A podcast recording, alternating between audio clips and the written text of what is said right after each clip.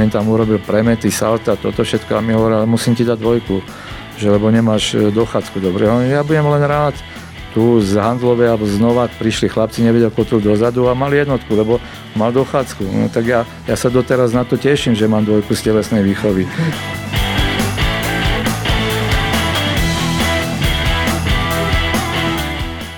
Partnerom tejto epizódy podcastu Vykroč je Národné športové centrum, ktoré podporuje mladých a talentovaných športovcov.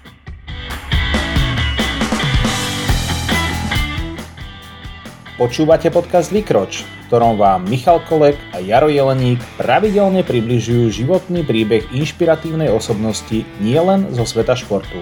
Všetko dôležité nájdete na našej stránke www.vykroč.com Ak sa vám náš podcast páči, šírte ho ďalej, veľmi nám tým pomôžete.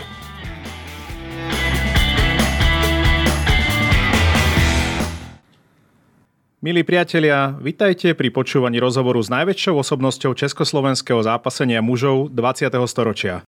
My sme Michal a Jaro a toto je podcast Vykroč, jeden z najlepších športovo ladených podcastov, ktorom spovenáme skutočné legendy nášho športu. Aj tento rozhovor vám prinášame v spolupráci so športovým portálom www.športnet.sk. Náš dnešný vzácny host je majster sveta, a za rok 1990 aj najlepší športovec bývalého Československa.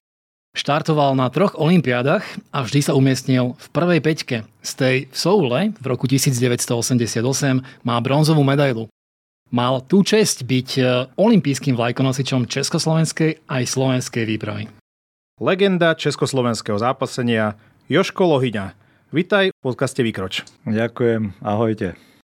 Zápas bol základným prostriedkom existencie jedinca od počiatku ľudstva. Zápasenie je individuálnym športom, v ktorom dvaja zápasníci prekonávajú vzájomný odpor síl, preťahujú sa, pretláčajú sa s cieľom narušiť stabilitu toho druhého a činnosťou páží, nôh a celého tela zvíťaziť. Ty si povedal, že zápasenie je pre teba tým najkrajším športom. Prečo je tomu tak? Tak e, samozrejme, že je veľa športov pekných, ktorých som robil aj ja, aj ako decko, ale zápasenie mi prirastlo k srdcu. Je to rozvoj e, všestrannosti, rozvoj celého tela, ale nie len ako po fyzickej stránke, ale aj po duševnej. Čiže človek musí vedieť behať, posilovať, zvíhať ťažké činky po prípade, e, potom je tam e, taktická, technická príprava, čiže rozvoj, rozvoj aj tej osobnosti alebo osobnosti toho športovca to musí sklbiť a na tej žinienke to pretaviť. Je dobré, aby aj dnes každý mladý chlapec vedel, ako tak zápasiť? Tak ja hovorím, že zápasenie je taký ako keby vstupný, alebo aj gymnastika je taký vstupný šport pre ostatné športy a to zápasenie práve obohacuje toho človeka, alebo tie deti, ktoré, ktoré sa tomu venujú a neskôr môžu prejsť k iným športom. Ja, ja trénujem s malými deťmi, aj predtým, keď som eh, trénoval, tak som hovoril, že ľuďom, že nech skúsia zápasiť alebo prídu na zápasenie, lebo tam je veľa gymnastiky, obratností, takže je to taký ten všeobecný rozvoj toho športovca. Zápasenie voľným štýlom je najstarším štýlom zápasenia, ktorý používal človek prakticky odjak živa.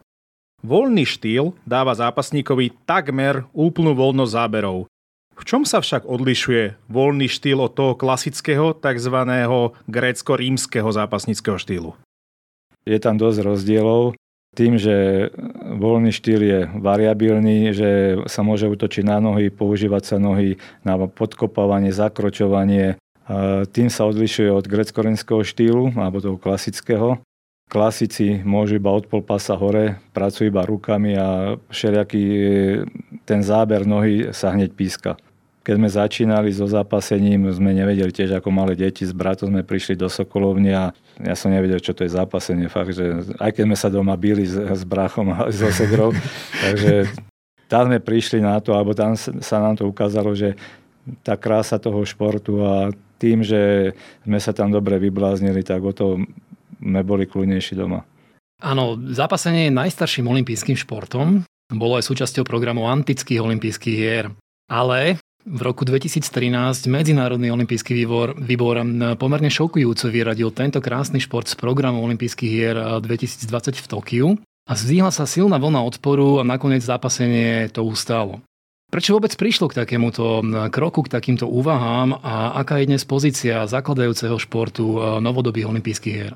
Tak samozrejme, že trošku politiky tam bolo, pretože čo som aspoň ja počul, tak eh, sa to odvíjalo hlavne z toho, že nejak moderný 5 boj, boli tam vo výkonnom výbore olympijskom eh, ľudia, ktorí chceli viac presadiť ten moderný, alebo boli eh, medzi športami, že, ktoré ostanú. A už do Ria, do Ria už sa uvažovalo o tom, jak som ja spomínal, že ten voľný štýl a grecko-rímsky, tak na pohľad ten grecko-rímsky je taký nudnejší, sa tam ho pretláčajú, je tam veľa aktivity taký ten omyl prišiel, že zápasenie by chceli vyradiť z olympijského ale skôr si myslím, že práve tí predstavitelia z Medzinárodného olympijského výboru e, mali na mysli skôr to grecko-rímske zápasenie, že aj, alebo sa aj uvažuje, čo ďalej s ním, lebo nie je to až také atraktívne pre diváka a prichádzajú poviem, nové športy, modernejšie. Prišiel beach volejbal ženy, tak plno ľudí je tam, takže toto zaujíma aj z komerčného hľadiska aj Medzinárodný olympijský výbor, ale ja si nemyslím, že zápasenie bude vyradené, pretože vo svete má veľmi silnú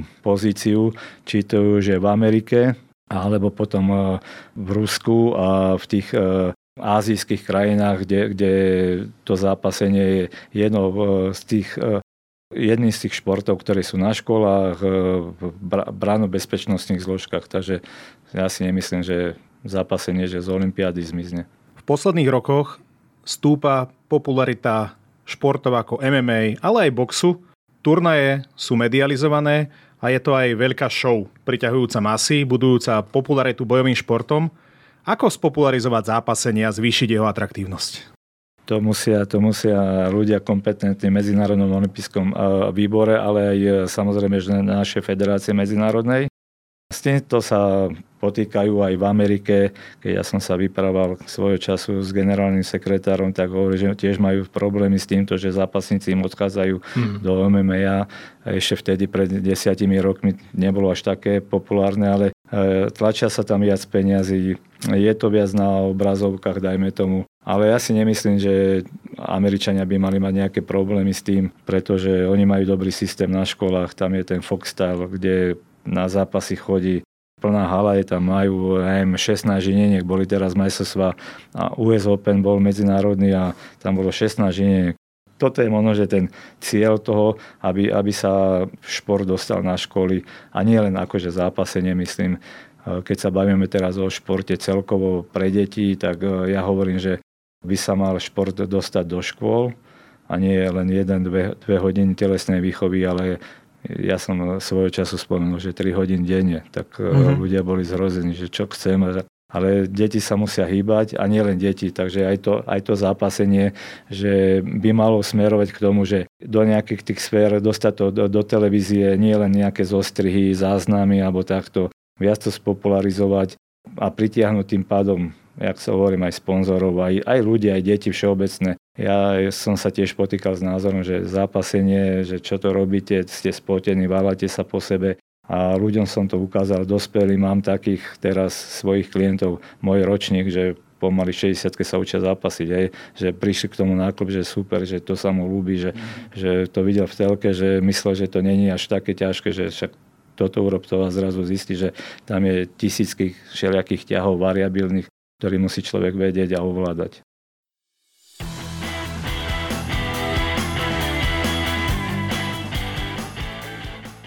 Joško, vráťme sa teraz o pár desaťročí späť a zaspomínajme si, ako si spomínaš na svoje detstvo a bol si svojim okolím nejakým spôsobom vedený alebo motivovaný k aktívnemu pohybu?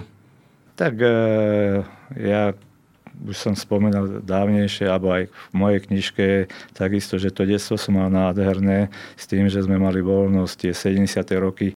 Behali sme po lúkach, po záhradách. Ja, terajšia doba k tomu tak e, neprispieva, alebo že tá doba je niekde inde.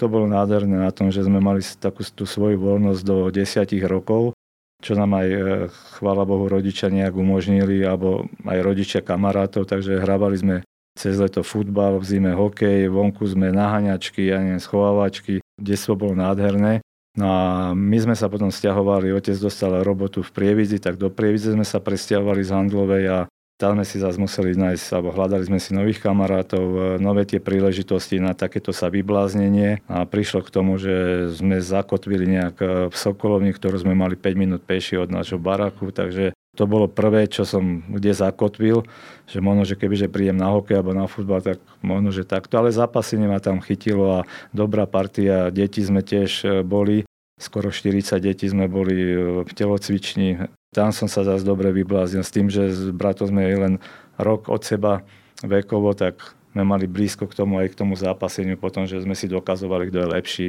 na tej žinenke a aj s chaládmi sme sa hrávali. To je doteraz pamätám, že poviem, finále Olympiády alebo majstrovstve sveta a uvidí z lopatiek a takéto, také tie bežné detské hry. Takže toto detstvo bolo nádherné. S bratom ste sa teda zápasili nielen v hale, ale aj doma vo výjačke? Samozrejme, že už keď sme začali chodiť na zápasenie, tak keď prišla nejaká návšteva, tak zase aj otec sa chcel trošku pochváliť, že deti má športovcov, tak, tak sme dali penu alebo na pokrovci sme sa v chodbe klopčili suseda, samozrejme, že... Bola nadšená. Tá bola nadšená, že buchod a všetko. Ale mám peknú príhodu, e, potom po Olympiáde v Sovole sme išli vo výťahu a išiel som našich navštíviť a hovorí, že tie roky stálo teda za to, že to vytrpenie, čo aj oni museli počúvať, ten búchod a všetko, tak že stálo to za to, že to, tá olimpijská medaila všetko zakryla. A to si ešte nehral basketbal nad tou susedou, pani. Áno, ako si spomenul, zo zápasením si začal ako 10-11 ročný v Prievidzi, ktorá je známa teda okrem basketbalu aj silnou zápasníckou tradíciou. Výrazne si na seba upútal najmä v roku 1983, keď si na majstrovstvách sveta juniorov získal striebornú medailu. Čo si podľa teba robil inak ako tvoji rovesníci? Čo ti pomáhalo dosahovať e, tak výrazné výsledky už v mladom veku? Tak samozrejme, že keď sme už chodili po turnaju už ako 15, 16, 17 ročný, tak tak e, sa to prejavilo trošku, že už sme niekde urobili výsledky. Videli sme to medzinárodné zápasenie, kde je aj s bratom, keď sme sa o tom bavili. Nechcel som byť len, eh, poviem, 10-násobný majster Československa, jak mnohí moji rovesníci, alebo starší u mužov, čo sme mali chlapcov, že šikovných, preto aj Previza bola dosilná. Chcel som niečo viac dosiahnuť medzinárodne. Eh, moja filozofia skôr bola taká, že radšej budem strieborný na sa Československa, ale dosiahnem nejakú medailu na sa Európy alebo na sa sveta. A za tým som si šiel, tvrdo som trénoval, všímal som si na turnajoch medzinárodných, tých zahraničných, vtedy v tej dobe boli sovieti silní, Američania, potom Bulhári boli dosilní, Turci, tak všímal som si aj týchto vyhľadával som na tréningy, kedy som mohol si ich ošahať trošku, týchto ľudí, zdokonaliť sa v niektorých veciach. Našiel som si takto plno kamarátov a s nimi som aj debatoval. Potom pamätám takisto, keď som bol niekde v Tbilisi na turnaji, po vážení ma zobrali na izbu, kde nás bolo asi 15 Rusov a ja a oni hovorí, že pripravujú ďalšieho majstra Európy, ako v, v takej tej srande sme sa bavili, že, že podgotavujú čempiona.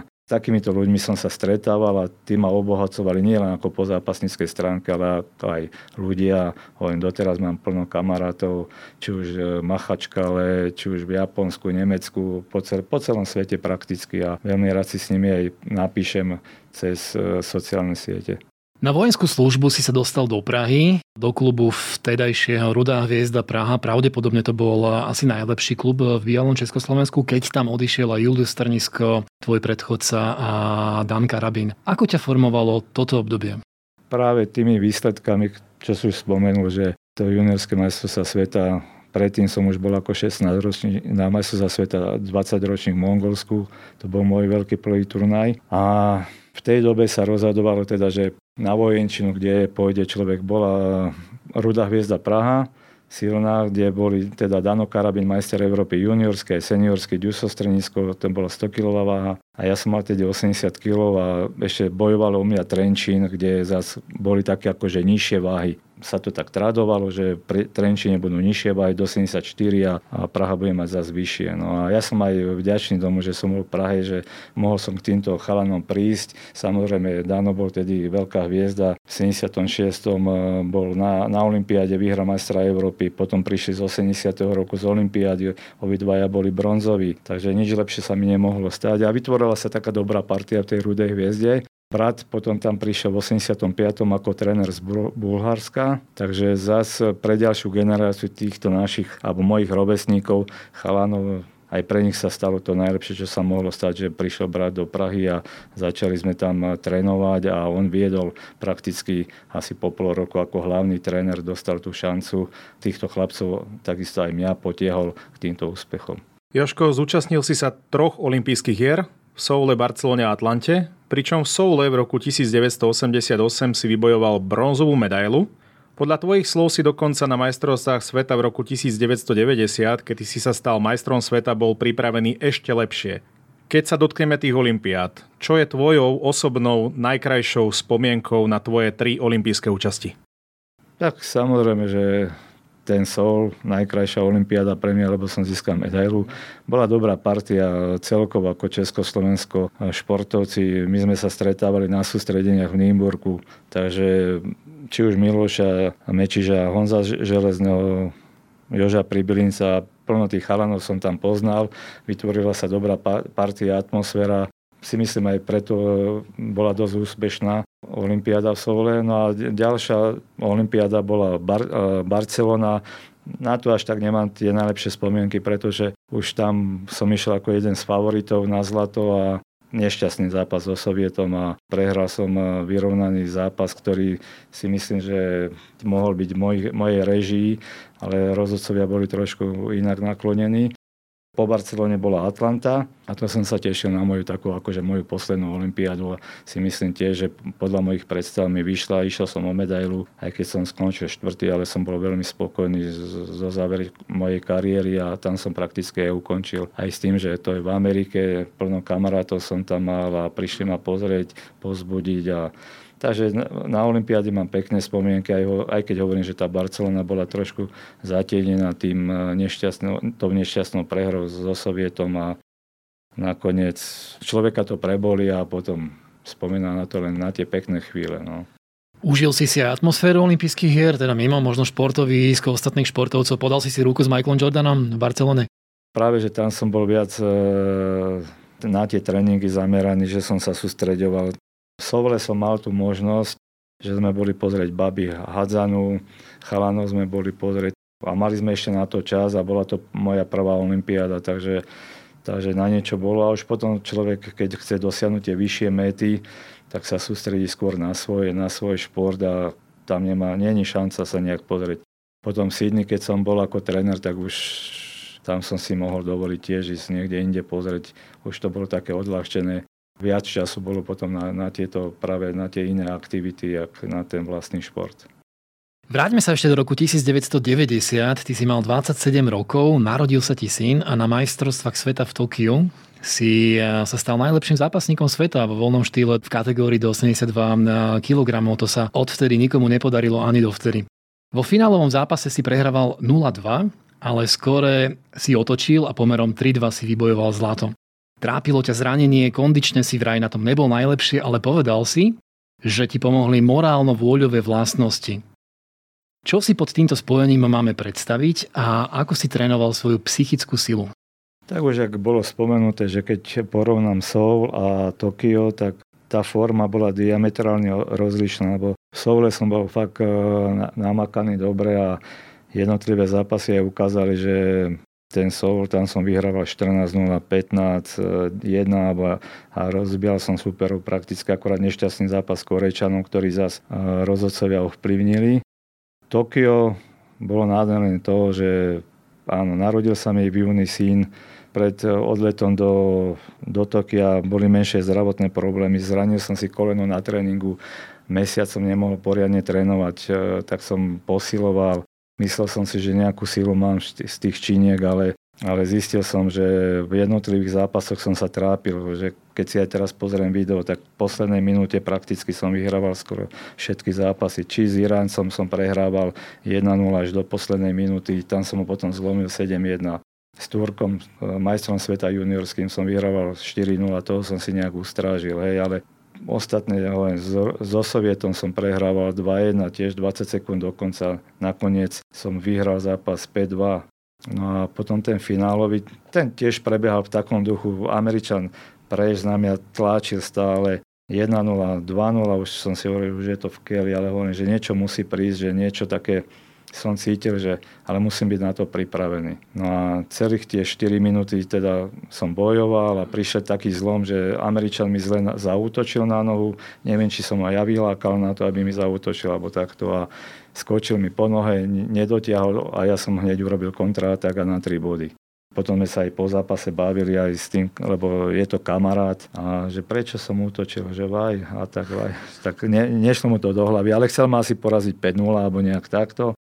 Mal som dobre namakané, vždy som vedel zlomiť nejaké zápasy s ťažkými, s ťažkými supermi a to vyplývalo aj z tréningov, hej, že hľadám skôr tie ťažšie pozície, z ktorých sa dokáže človek vyvliecť, utiec a hľadal som to na tréningu a toto sa mi práve tie morálno-vôľové vlastnosti, že človek keď už nemôže, tak som si ešte pridal, hej, že koľkokrát, keď som behal poviem 6 alebo 10 km a že už som vedel, že tam sa dá skrátiť, hej, že tam je skrátka, čím bližšie som sa k nej blížil, tak som si povedal, že prečo by som si to mal skrátiť, hej, tak som si dal znova ako kvázi a koľkokrát, že ja urobím 10 lan, hej, že dobre, urobím 10 lan a blížila sa 8, 9 lan a hovorím, skúsim 15. Toto som si vedel ja tak nejak v tréningu sugerovať, dať to do podkožu, jak sa hovorí, do krvi dostať a hľadal som tú ťažšiu cestu alebo s ťažšími súpermi. Lebo nebavilo ma akože kvázi porážať ľahších, ale nájsť tú cestu tých silnejších poraziť. A vedel som, že doma, keď porazím tých ťažších alebo silnejších superov, o to ako kvázi jednoduchšie budem mať vonku, či už Sovieta, či už Turka, Američana. No. A toto chyba si myslím, že možno, že tejto mládeži teraz, že hľada tú ťažšiu cestu, ktorá ide k úspechu. Mm, taká tá poctivosť voči samému sebe, keď sa nikto nedíva, možno nepoddajnosť, nezlomnosť. No, to, to, to, mal som to aj teraz ako tréner, keď som bol v Košiciach a som tam s mladými trénoval a sme robili kliky a niečo sme sa bavili a že koľko robím, že no 25 za 20 sekúnd a mám 40 pauzu a potom chlapec mladý hovorí, že tréner, vy fakt robíte 25. no, že nebudem seba klamať, tak robím, robím si to, čo ja chcem a to mám doteraz. No a to, to som si ako možno, že mladý uvedomil a toto ma asi posúvalo ďalej, že som hľadal tie ťažšie, ťažšie spôsoby tréningov, aby, aby som bol silnejší na tej žinienke, lebo tam vám nikto nepomôže. Tam človek nemôže povedať, to som, keď som s chlapcami, hokejistami trénoval, hovorím, vám je dobre, zdvihneš hokejku, ideš striedať. ale ja za 20 sekúnd mám ťažký zápas, aj keď je 5 minútový, alebo 2x3 teraz keď sa zápasí, tak ja nemôžem superovi povedať, že počkaj chvíľku, že ja sa potrebujem vydýchať, oddychnúť si, lebo nevlázem. Celou tvojou kariérou ťa sprevádza brat, Ľubomír. Už sme o ňom trochu hovorili. On študoval v vysokú školu so zameraním na zápasenie a po návrate ťa aj začal trénovať. Aký bol a aký je váš vzťah dodnes? Aký je jeho podiel na tom, kým si sa napokon stal a, jeho, a tvojich úspechoch? To aj rozoberáme s bráchom, koľkokrát sa spomíname na to detstvo, na to, že čo, sme, čo sa dosiahlo, že tá doba, alebo s chalami, keď sa stretneme aj z Prahy, tak e, samozrejme, že veľký podiel má na to, má poviem 50 na 50. Hej. Ja som bol ten e, motor, ktorý na tej žinenke to odviedol a on musel ten motor nejak pripraviť, aby to fungovalo všetko. Či aj tie príprava tých tréningov, plány, my sme si písali, poviem, listy chodili do Bulharska, striedalo sa to aj, že musíme takto, on tam videl, on, on zbadal v, to, v tom Bulharsku, že jak ten sveto, alebo to svetové zápasenie, jak funguje a prišiel s tými no, modernými prvkami, no, alebo pre nich to bolo normálne, bežné. No a my sme si to teda vymieniali názory cez, cez listy, alebo potom, keď sme sa osobne stretli, tak niekde na turnaji, alebo prišiel e, domov cez Vianoce, tak stihol, tak sme ukázali mi nejaké chmaty, ukázal mi krstačku, ktorú, ktorú som prakticky e, si tak osvojil, že s domácnelami a je to môj chmat rozhodujúci, ktorý bol. No a, a tým, že teda sme rok od seba, tak na tej žienke ako decka sme sa klepčili od, od, od malička, či už u starke na záhrade, keď sme si vyplňali čas medzi robotami a, a jeden s druhým nevedeli sme obsedeť, tak e, sme sa hneď pustili do seba. To bola taká tá výhoda, ktorá si myslím, že aj mňa, aj brata posúvala ďalej a jeho teda v, tom trener, v tej trenerskej oblasti, že aby, že kde sa ja mám, ale nie len ja zlepší, ale aj tí ostatní chlapci. A ten vzťah je výborný. Si myslím, že teraz v tejto dobe, ja keď som uh, skončil v Košiciach ako tréner, ja rozmýšľal som, že čo budem robiť a že čo ďalej s kariérou takouto trénerskou, tak som si tu založil ako akadémiu so synom a našiel sa nám priestor, trénujeme na Miletičke a potom som Brachovi hovoril, že príde aspoň na jeden, na dva tréningy, niečo však tým chalanom ukážeš a prakticky teraz už e, tretí rok sa tomu venuje e, naplno po svojej robote a pracujeme, aby sme tých chlapcov, ktorí majú radi zápasenie, a hovorím, hoci kto, kto príde a by sa chcel naučiť a zdokonaliť sa v zápasení, tak e, tam mám brata, mám syna, ktorý mi pomáha a ja hovorím, že mám najlepších trénerov na Slovensku ako u, u seba doma, keď aj prídu, že mladí ľudia alebo rodičia s malými deťmi a takto. Ja viem, že všetko nestíham a všetci by potom poviem, chceli s lohyňom trénovať. Ale, ale nedá sa to od rána do večera, aby som bol stále na žienke a ešte do toho som mal nejaké svoje zdravotné veci. Dával som si do poriadku koleno, operáciu, takže ma museli zaskočiť či už syn alebo brat a, a brat sa tomu venuje vo väčšine Eh, tých večerných tréningov síce figurujeme aj ja, aj tým chlapcom pomáhame, aby sa zdokonalili, ale nehávam ten priestor bratovi dosť. Tak eh, jeden z najlepších trénerov, nemyslím si, že len u nás, ale aj celkovo vo svete. Zápasníci zo Sovietskeho zväzu boli v tvojej ére absolútnou špičkou. Napríklad na Olympiade v Soule ich bolo 10 a získali 9 medailí. Tu 10 si im uchmatol ty. V čom bola, a možno aj stále je, tá sovietská aj postsovietská škola výnimočná? V prvom rade samozrejme, že tou veľkosťou hej, Ruska alebo Sovie, Sovietský zväz, keď bolo, tak e, tých 15 republik e, malo svoje čaro v, tom, v tej sile. Denodenná robota, ťažký život si myslím, že to hlavne, e, lebo pohodlný život človeka trošku urobiť taký, taký lenivší je pohodlnejší, hej, na čo sa bude trápiť ťažkými tréningami, keď e, má dobrý život spokojný, odíde si 5 krát do roka na lyžovačku, 5 krát do roka k moru, takže na čo by sa mal ešte e, niekde na žienke naťahovať. Turci sú dobrí, Bulhári boli svojho času dobre, už sa dostávajú znova do popredia. A tie západné krajiny zase prekonali e, nejaké obdobie, kde kde boli poviem, na vrchole, potom padli, potom prišlo, áno, že, že majú dobrý život, ale tie deti tých e, poviem, bohatých rodičov alebo pradeti chceli niečo dokázať. Nie len to, že otec bol bohatý, ale ja chcem niečo dokázať, daj, dajme tomu tomu tom športe. No tak e, a Američania majú výhodu, že to dali na školy.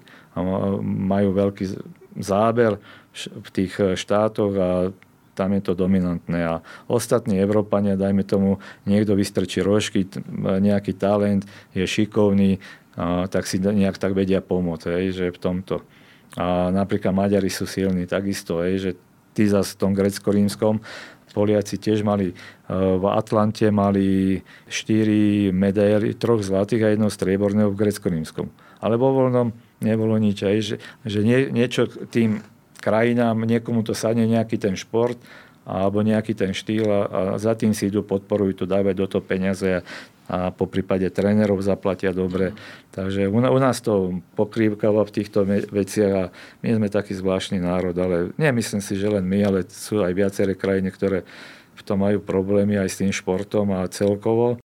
Ale takto to je a hovorím, a tá, tá spolupráca s bratom je tým, že sme si tak vekovo blízko, tak eh, aj sa tolerujeme a možno, že od malička sme boli vychovaní, že to všetko dáva súvis dohromady, že si dobre rozumieme a pamätám, že ja ako mladší, keď som poviem, prehrávali sme na tréningu z basketbala alebo tenis sme hrali taký soft a keď som prehral, tak poviem, poď ešte zápasy, kde som ho chcel zničiť. Teda. A, takže t- takto sme si to spestrili ten náš športový život.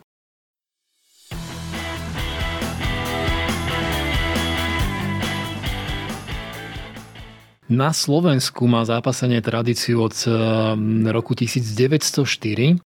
K masovejšiemu nárastu členskej základne prišlo najmä po druhej svetovej vojne. Naši borci sa na žinenkách eh, vôbec nestratili. Napríklad Jozef Herda získal striebro na Olympiáde v roku 1936 v Berlíne. Už spomínaný eh, Daniel alebo Dan Karabín z Nitry 11-násobný majster Československa sa v roku 1976 stal prvým majstrom Európy vo voľnom štýle. Julius alebo Ďusa Stranisko bol bronzový aj spolu s Danom na Olympiáde v Moskve v roku 1980. Na ich úspechy si nadviazal ty kompletnou medailovou zbierkou z majstrovstiev sveta a už spomínanou bronzovou z Olympiády v Soule. V časoch socializmu malo zápasenie povedzme aj cvenk a primeranú štátnu podporu. Aká je však súčasnosť a perspektíva zápasenia na Slovensku? No je, ťažká, pretože všetko sa odvíja od prác, práca v kluboch. Hej.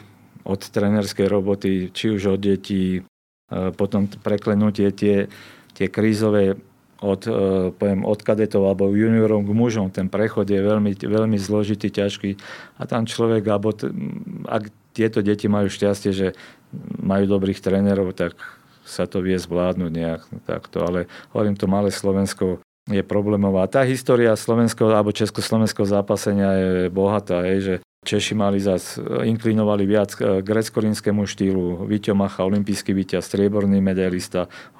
Mali tam plno tiež aj e, medailistov zo sveta, z Európy, aj z Olympiád, aj Češi, e, Slováci, hovorím, jak si spomenul, Joško Herda, Atanasov bol z Košic a naviezovali teda Ďuso Strenisko. Čiže nejakých, po nejakých dekádach to zápasenie, alebo po každej, na každej olympiáde sme skoro doniesli medailu. No a utialo sa to teda e, ja som bol posledný Slovak, ktorý, ktorý získal, alebo ešte v Atlante do toho, do toho 6. miesta som bol. No a potom prišiel taký zlom, že ja stále hovorím, že tá, tá robota trenerská musí, musí byť vzdelávať sa ľudia, nielen ako, že po športovej stránke mentálne byť e, niekde možno, že niečo iné, iné, nielen e, byť v tých mantineloch trénerských, takisto ako športovec, nebyť len na tréningu. Ja keď som trénoval chlapcov, mal juniorov na starosti, tak keď som sa pýtal chalani, že čo ako, či čítate knižky alebo, alebo sa nejak vzdelávate, tak pozerali po mne a keď som sa im dal otázku, no čo maturity. Jej, tréner, budem rád, keď budem mať štvorku. No, tak, e, tak ma tak z, pýchlo pri srdci, lebo viem, že ja keď som e, začal so zápasením a chodil som do školy a Takisto sme boli radi, že sme išli niekde na turné, alebo niekde som sa mohol uliať zo školy, však e, normálne deti to takisto aj teraz pociťujú, že môžu hrať floorball za školu a nie sú v škole a tak. Mm. Že to je taký ten prirodzený detský inštinkt. No ale snažil som sa učiť tak, aby som najhoršiu trojku mal na vysvedčení, aby som neprepadol, alebo nechodili poviem, rodičia urodovať za mňa, že ja neviem, však v tej dobe ani sa ne, pomaly nechodil, lebo doma človek schytal facku, bytku a, a hneď si to rozmyslel, že jak bude. Ale hovorím, že terajšej dobe som to pocitil také, že tie deti sa alebo nie sú vedení k tomu, že aby sa vzdelávali aj, aj inak nielen fyzicky, ale aj mentálne, tak jak starí Gréci to mali tú filozofiu. Ty si aj kedysi so Slovenským zápasnickým zväzom spolupracoval, dnes však patríš k jeho kritikom. Zväz sa podľa teba spolieha najmä na výsledky dosahované naturalizovanými cudzincami, čo je pravda. Trocha sme sa dotkli klubov, vo všeobecnosti, ako by sa podľa teba mala zlepšiť práca s talentovanou mládežou, aby Slovensko dokázala vychovávať vlastných šampiónov a deti mali naše slovenské vzory? Slovensko ako celkovo nie len zápasenie, ale šport potrebuje mať zase taký nejaký tým systém tých vrcholových stredisk, jak boli kedysi. E, nejaký ten centrálny, jak bola Rudá hviezda, Dukla, Trenčín. V tej danej dobe mali to dobre prepracované, dali do športu veľa peňazí, tréneri sa vzdelávali sústredovali sa tie talenty, ťahali sa z menších miest, dajme tomu do väčších, kde si robili školy. Každý si myslí nejak, že zápasenie je taký, že ten prízemný šport, že to iba eh, vagabundi robia, ale pritom eh, východný Nemec, čo, ma, čo som ho zápasil, Štetner bol majster Európy a vyštudovaný doktor. Uh-huh. Čo mám kamarátov Američanov, tí zase robili biznis, skončil po Soule a on mal 26 rokov a on byl, že že prečo končíš, ak si bronzový z Olympiády a potom som to pochopil, keď e, prakticky nás po Olympiáde e, v Sydney zväz odkopol a s bratom sme ne, e, nemali robotu alebo skončili sme so zápasením a čo, čo teraz budeme robiť. A tam som pochopil, že prečo na tom západe si zabezpečovali ten pošportový život, že, že robili si poviem, vysoké školy ekonomické, dajme tomu právnické a jedno s druhým. Hej. Chvala Bohu, však aj ja som si urobil, aj brat robil, študoval v Bulharsku, teda vysokú školu. No a ten systém, že, lebo je to jednoduchšie kúpiť žolniera. To keď si pozrieme v histórii, kupovali si či už to uh, macedonský išli bojovať, mali tam žoldnierov. Uh, takisto Rímania si brali, si brali uh, žoldnierov, alebo hoci kto, ale to sa obráti proti tomu systému. Vychovávať svojich je náročné, uh, bere to plno času, ale o toto je potom krajšie, že zistíte, že niekto stojí poviem, na treťom bronzovom stupienku len, alebo piatý je. Mne do Prahy prišli sparingovia z Bystrice, chlapci, ktorí fakt sa učili od začiatku základy v Prahe. A kvázi sme ich prerobili a môj sparing bol piatý na sa Európy od, od e, Sydney prakticky potom, keď e, sem dotiahli Musulbesa, tak som to kritizoval aj s bratom, že to nie je tá správna cesta, aj keď oni tvrdili, že popri ňom vyrastú iní chlapci a už je to, poviem, 20 rokov pomaly. Kde sú tí chlapci? Hej? Nie, že by som nejaký vyložený kritikom, ale toto nie je tá správna cesta, lebo štátne peniaze idú na mládež, aby sme sa starali tu o, naš, o naše deti, aby potom áno, do budúcna nosili úspechy naše deti. Keď to dokázali naši tréneri v eh, poviem, 60. rokoch, 70., 80., 90., tak niekde chyba ako asi v nás a v našich tréneroch, že to nedokážu. Tak si musia pozrieť alebo postaviť sa pred zrkadlo a povedať, neviem to, nemám na to. V ktorej krajine podľa teba funguje táto výchova tých nových zápasníckých talentov najlepšie? Ktorá by mohla byť našim vzorom? Tak naši hovoria, že tá Ruska je najlepšia, lebo že majú svetu. Však áno, však, uh, ja mám plno kamarátov v Sovietskom zväze, že, ale, ale blízky mi je americký spôsob uh, aj toho života, aj, aj uh, toho spôsobu športového. Však boli sme párkrát aj Američania boli u nás aj na sústredeniach. Hovorím aj, mám, kontakty a aj môjim takým eh, cieľom ďalším je, že našich chlapcov, ktorí u mňa teraz trénujú, ich zobrať na sústredenie do Koloreda, aby videli, že jak to tak funguje. A ja by som možno, že nebral, eh, nebral si nejaké vyložené tie krajiny, že kde sa to dobre robí. Len tvrdá robota, poviem, prvorade tréneri, aby, aby dokázali prísť na tú žinienku, ukázať tým chlapcom, že, že takto sa to má cvičiť, robiť lebo ja tiež, keď som e, bol reprezentačný tréner a juniorov pred majstrovstvami Európy 2007-2008, tak som prvé, čo bolo, som sa obliekol, išiel som na žienku, urobiť rozcvičku, ukázať chlapcom, čo od nich si vyžadujem. No a môj jeden z trénerov povedal, že ježiš, toto bude musieť aj ja takto začať robiť. A to si mal robiť už 20 rokov.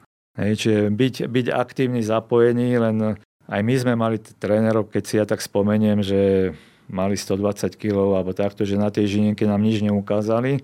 Alebo keď sa bavíme aj o Mikulášovi Tinkovi, že však mne nič ako neukázal, ale hovorím, chlapci, musíte zase brať kontext v tom, že Miki Tinko mal vyklbené rameno, neviem, asi trikrát alebo koľko, tak na tú žinienku nemohol ísť vám ukazovať chmaty, alebo ani mne, ako Miki nič neukázal na žinienke, ale ako tréner nás brával do Maďarska na turnaj, do Polska, na sústredeniach do Bulharska. Čiže tam nás do tých škôl doniesol, ktorý bol, ktoré boli lepšie ako vtedy na Slovensku.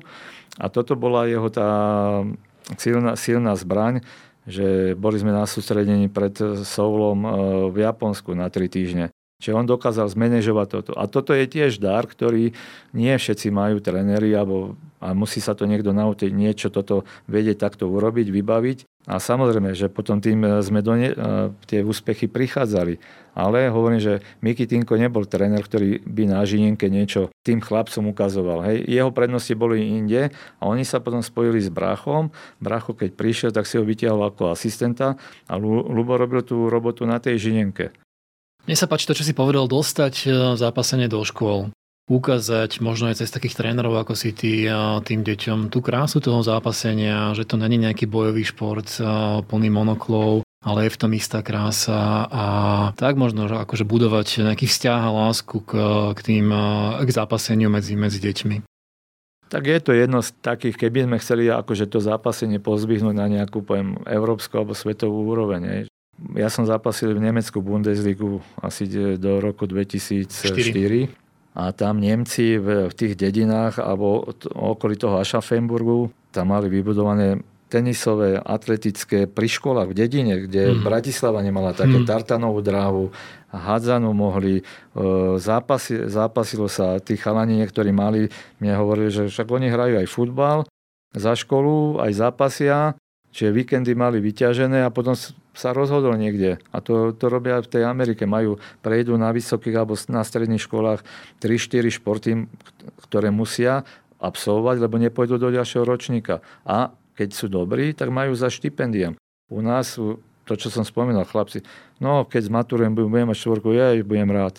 Tak niekde je chyba, hej, v tom študijnom, tie športové školy, ja si pamätám tiež, a keď som bol na strednej škole, už som behal po sústredeniach, v Rusku sme boli, v Stajkách sme boli, v Bielorusku, potom, ja neviem, Nemecku, Polsku a takto. A prišiel som do školy a bolo akurát, že sa známkuje telesná výchova, tak som jen tam urobil premety, salta, toto všetko. A mi hovoril, ale musím ti dať dvojku, že lebo nemáš e, dochádzku dobre. Ja budem len rád, tu z Handlove alebo z Novák prišli chlapci, nevedel kotru dozadu a mali jednotku, lebo mal dochádzku. No, tak ja, ja sa doteraz na to teším, že mám dvojku z telesnej výchovy.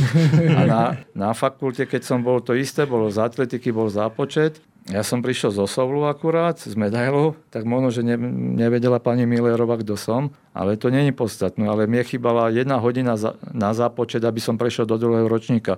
To nebola skúška, to bol len zápočet. Ja len na 9 hodinách som bol a 10 hodinu, žiaľ Bohu, som bol na Olympiáde. No musíte si to urobiť. Tak som si musel dorábať, e, prišiel som na školu, trénera nejakého atletického, kde potom bol zase jeden, záležal aj o týchto ľudí, však to je všetko o ľuďoch. A ja keď som prišiel tedy z Osolu, my sme boli na sústredení v, v Amerike a prišiel som z Koloreda a som potom jednému tomu trénerovi hovoril z atletiky, že chcem 400 bežať aj 1500 dokopy a že to ani atleti nerobia to a že on, on príde som mňou po obede, ale hovorím, ja nemám toľko času na to a tak, že nech to urobíme. Tak som to urobil, splnil som všetky limity a potom mu hovorím, že ešte pani Millerová, že z minulého roku mám tam tak kývol rukou, že nech zabudnem, že to je všetko už odpustené, že toto keď dokáže športovec, tak toto sú, že tí ľudia, niektorí majú ten rozum, aj ten ľudský a niektorí sa držia ako tých skript, tak toto musí byť a nepustí.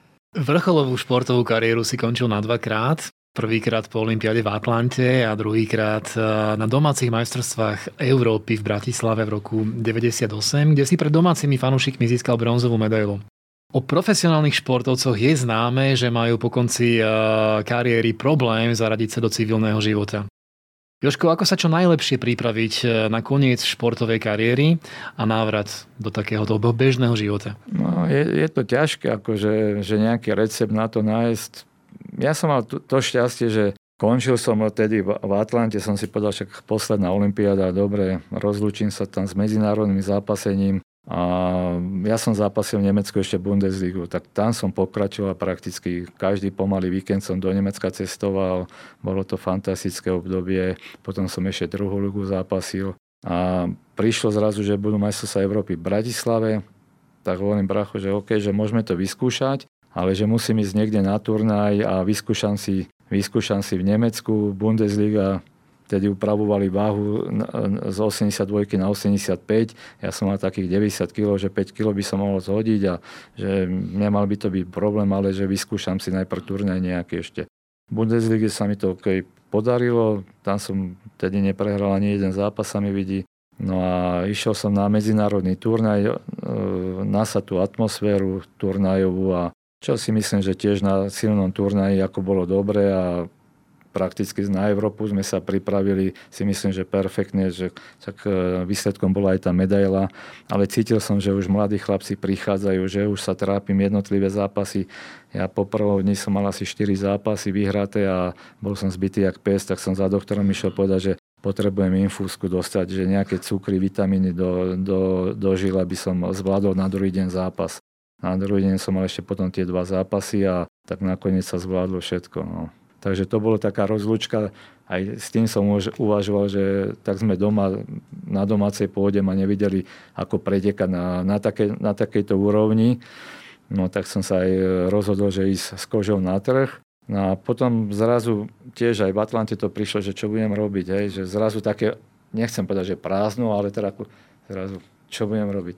No ale našťastie mal som tu Bundesligu, tam som zápasil, cestoval som, potom som uh, hrával hokej s chalanmi, s tenistami som začal hrávať Miloš Mečiš, Maroš Vajda, Braňo Stankovič. No a popri tom uh, boli nejakí chalani hokejisti, takže či si neotvoríme obchod. A však môžeme, no niečo som, že niečo budem, musieť robiť. No tak uh, venoval som sa asi 10 rokov, rokov hokeju, mal som obchod, to mi dalo tiež veľa, aj keď uh, poviem doteraz ešte, ešte splácam si nejaké veci alebo, alebo sú už poriešené, ale zas v podnikaní mi to ukázalo taký obzor nový, že viem, že nič není zadarmo, ľahko sponzory nedávajú peniaze.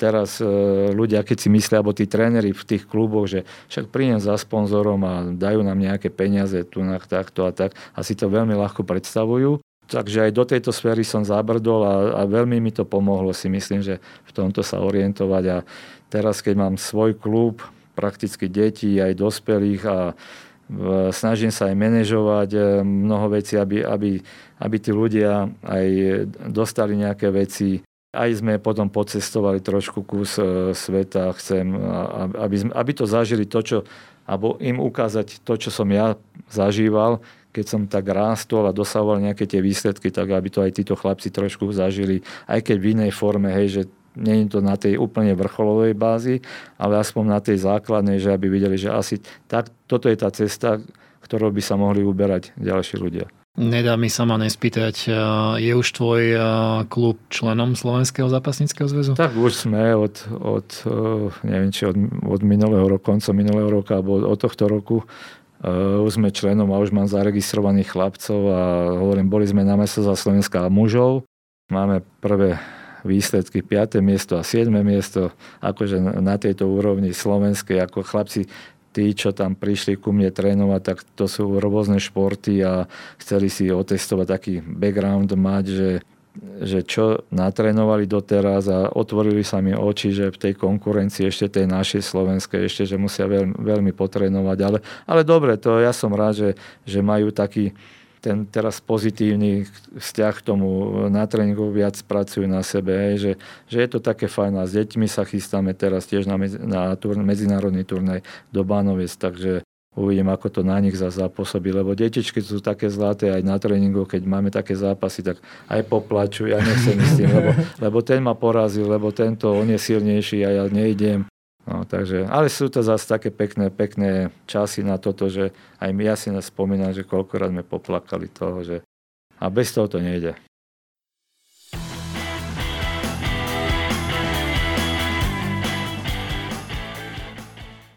Rozhovor s bývalým vynikajúcim zápasníkom Joškom Lohyňom nám vrcholí. Sme zvedaví, koľko síl si pošetril do záverečného kola. Počúvate podcast Vykroč, v ktorom spovedáme tie najväčšie legendy československého športu. Joško, hovorí sa, že úspešný muž zaspáva spokojný a zobúdza sa netrpezlivý. Považuješ sám seba za spokojného, šťastného a úspešného muža? Ja zaspávam s bolestiami, nie že spokojný. Ja po tréningu prídem, minulý týždeň som bol tak zbytý, 3 dní som nevedel ruky zdvíhať, takže, ale spokojne zaspávam samozrejme, že, že dobre odvedená robota, v 83. ak si spomínal, že som bol vicemajster sveta, tak to ma žralo pol roka, dokiaľ neprišiel ďalší turnaj. Potom za z Olympiáda, keď som e, nešťastne prehral s Korejčanom.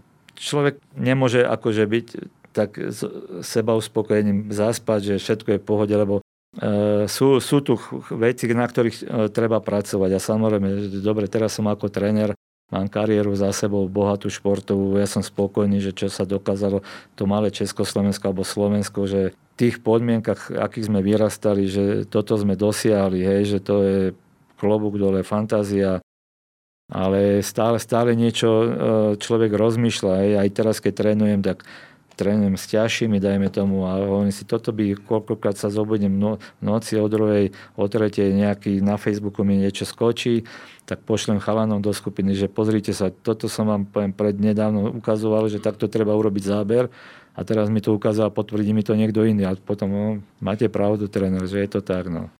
Takže, takže ja som ako spokojný s týmto aj, aj svojim športovým, aj osobným životom.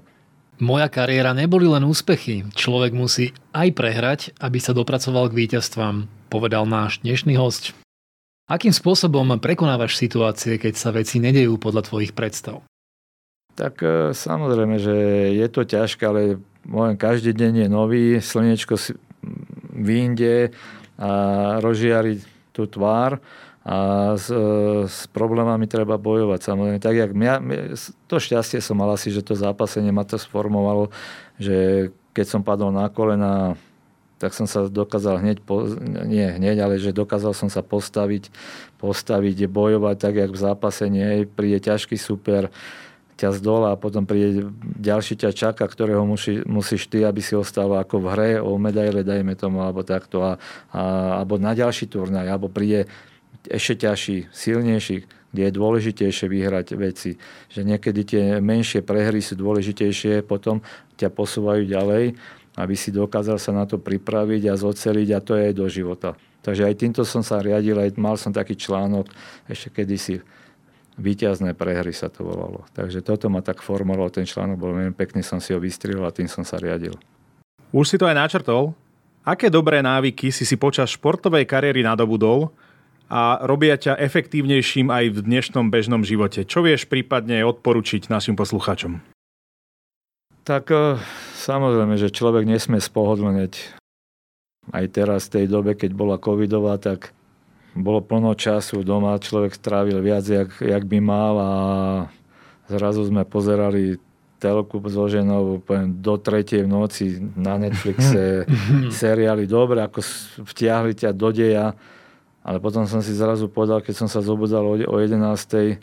že nejak som spohodlnil, že musím každý deň sa zobudiť ráno na 8, o 9 byť telosvišný, pekne si, už len keď len stretching, porozťahovať sa, pravidelnosť, e, tá sebahygiena, to duševné zdravie, aby bolo svieže, tak musí byť fyzické zác k tomu. Hej, tak, taká, takéto vyrovnanosť duševné s fyzičnou dať dohromady. Prinútiť sa z tej, z tej pohodlnosti, lebo tiež mi hovoria, ja nemôžem cvičiť, ja mám toto, ja mám tamto, takto všetko. No. Ja som na, po operácii kolena, úplná výmena klbe, som naskočil, cvičím, pracujem na sebe. Človek musí na sebe pracovať, ke, keď chce niečo dosiahnuť. A to nie je len ako šport, to je všeobecné. Keď chce niečo mať za sebou a ľudia, aby na neho dobre spomínali, tak uh, musí, musí tomu obetovať veľa. No, poviem, niekto musí skoro stávať do roboty ráno o 5. o 4. Ja som tiež stával kedysi na 6. do roboty. Takisto, keď e, sústredenia boli O 8 boli, e, o 7 budiček, o 8 bol tréning alebo rozcvička, potom raňajky a už sme mali ďalší tréning. A to všetko je nejaké veci odoprieť, aj, že nemôžem ísť teraz na dovolenku, nepôjdeme tohto roku, alebo k moru nepôjdem trikrát, aj, tak sú to aj iné, nie len materiálne veci, ktoré, ktorý treba nejak rešpektovať a ktoré ťa potom môžu obohatiť ešte viac a do života ti dať, ale nie len tebe, ale aj rodine, deťom a tej spoločnosti, kde človek žije, alebo tej komunite. A ja mám takúto filozofiu, že v klube, že, že aby vznikla taká tá komunita dobrých ľudí a chlapci zrazu hovoria, že ja sa sem rád teším na tréning, lebo tu sú dobrí ľudia. Páči sa mi, že si sa rozvíjal um, vo svojom živote veľmi tak komplexne a pomáhali ti aj knižky, uh, ktoré si čítal o úspešných ľuďoch, a to nie len uh, z oblasti športu. Ktorých uh, ľudí si obdivoval, aké knižky ti tie nové poznatky prinašali? Tak ja som nejak od malička inklinoval k umeniu a čítal som Michelangela, Leonarda, velikánov, maliarov, sochárov, Rodena som čítal. A aj sa teraz zaujímam ako o tú históriu staroveké Grécko, samozrejme to bolo prvoradé Herkules, Achilles a ktoré takí tie, poviem teraz, e, detské vzory to boli pre nás. keď sme o týchto e, bojovníkov čítali, je, že hrdinovia, samozrejme potom prišli zase iní hrdinovia, ktorých sa človek dopátral, takto ako hovorím, že že Michelangelo, keď maloval, alebo Leonardo, jak robili veci a doteraz, doteraz rád pozerám takéto prírodopisné e, vzdelávacie programy, ktoré bežia v televízii a koľkokrát po tréningu prídem domov zrelaxovať, tak si pustím sochárov, maliarov, aj všetko tak o, o, o prírode. Alebo som sa stretával s ľuďmi, s ktorými, keď som žil v Prahe, tak v divadlách som navštevoval, pozrel som plno hercov, aj poznám aj tu na Slovensku, aj s nimi som v kontakte, takže človek sa, alebo ja som sa snažil tak, aby ten život nebol len, ja hovorím, že od jedného mantinelu k druhému, že ten šport, prídem domov a nič iné a jak sa hovorí, že vygumovaná hlava športová. Týmto som sa nejak, aj ma to tak ťahalo, bavilo od malička. A som rád, že poviem aj moje deti, že nejak sa venujú nie, že teraz profesionálnemu športu, ale amatérskému, ale pracujú na sebe a nielen eh, po športovej stránke, ale aj tej vzdelávacej, že, že chcú, chcú niečo dosiahnuť v tom živote a potom to je to pekné na tom všetkom. Pre niekoho jednoduchá, pre niekoho zložitá otázka. Ktoré tri udalosti na ceste svojim životom považuješ za absolútne zásadné a s najväčším vplyvom na to, kým si dnes? No tak e, samozrejme, že rodičom ako nás vychovávali, že ten e, voľný spôsob života, že sme neboli nejak obmedzovaní. To prvorade, že som sa dostal k športu a to zápasenie, že ma formovalo.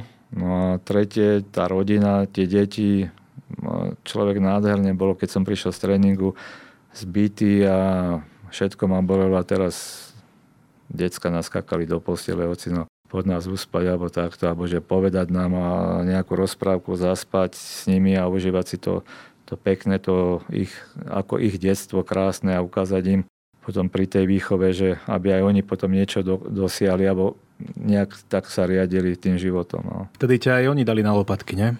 No, koľkokrát sa stalo, že dobehli za ženou a že mamina ocinou spí, no, takže Takže také. A samozrejme, že deti, deti to je to najkrajšie. Ja hovorím, že sol a korenie života. Aj teraz, keď e, trénujem tie malé deti a je to nádherné, ako že tie deti majú svoje také čaro, čo dobíjajú energiu a je, je to taký zmysel života. Sme na konci veľmi pekného rozprávania, ale ešte jedna naša posledná klasická záverečná otázka. Keďže sme podcast Vykroč, ako vyzerá, Joško, tvoje vykročenie do nového dňa? Máš nejaký obľúbený ranný rituál a vstávaš ráno na budík alebo na nadšenie? No, ako kedy. No, keď je silný tréning, tak pre istotu si dám budík, ale väčšinou e, ma denné svetlo zobudí a rituál ráno sa zobudím, idem vyvenčiť psíka, máme malú čivavu, to dám do poriadku, idem na tréning, tam sa porozťahujem, zatrenujem, cez obed si urobím zase obednejšie. Buď si urobím obed, mám relax nejaký, ale večerný tréning ma zase čaká. Takže ja som ako spokojný v tomto a viem, že keď takéto leňošenie ma nebaví a že to musí byť nejaký ten systém tréningy tu, tak a idem si za Čo ranejkuješ? Ehm, málo kedy nejak takto skôr obedujem. Alebo neskôr raňajky, ale že začínam obedom. A to keď som aj vrcholovo športoval, tak sa ma pýtali, že a ty neraňajkuješ alebo takto. Ale ja keď som prišiel po tréningu večer domov, poviem, o, o 8 nám končil tréning, tak kedy som mal? Tak o 9 som sa najedol a s plným bruchom som zaspával, jak sa hovorí, ale aj relatívne ešte s plným bruchom som stával, takže to bolo skôr také, že obed ma čakal a tým začínam skôr, s takými, že obednými, obednými ranejkami. Dámy a páni, to hovorí Jozef Lohyňa, pán profesor slovenského i svetového zápasenia. Joško, nech je tvoj životný príbeh inšpiráciou pre všetkých našich poslucháčov. Ďakujeme pekne za rozhovor. Prajeme ti veľa vnútornej síly, osobnej i rodinnej pohody. Ostan zdravý a nech sa nadalej bavíš všetkým tým, čomu sa venuješ. Ďakujem pekne.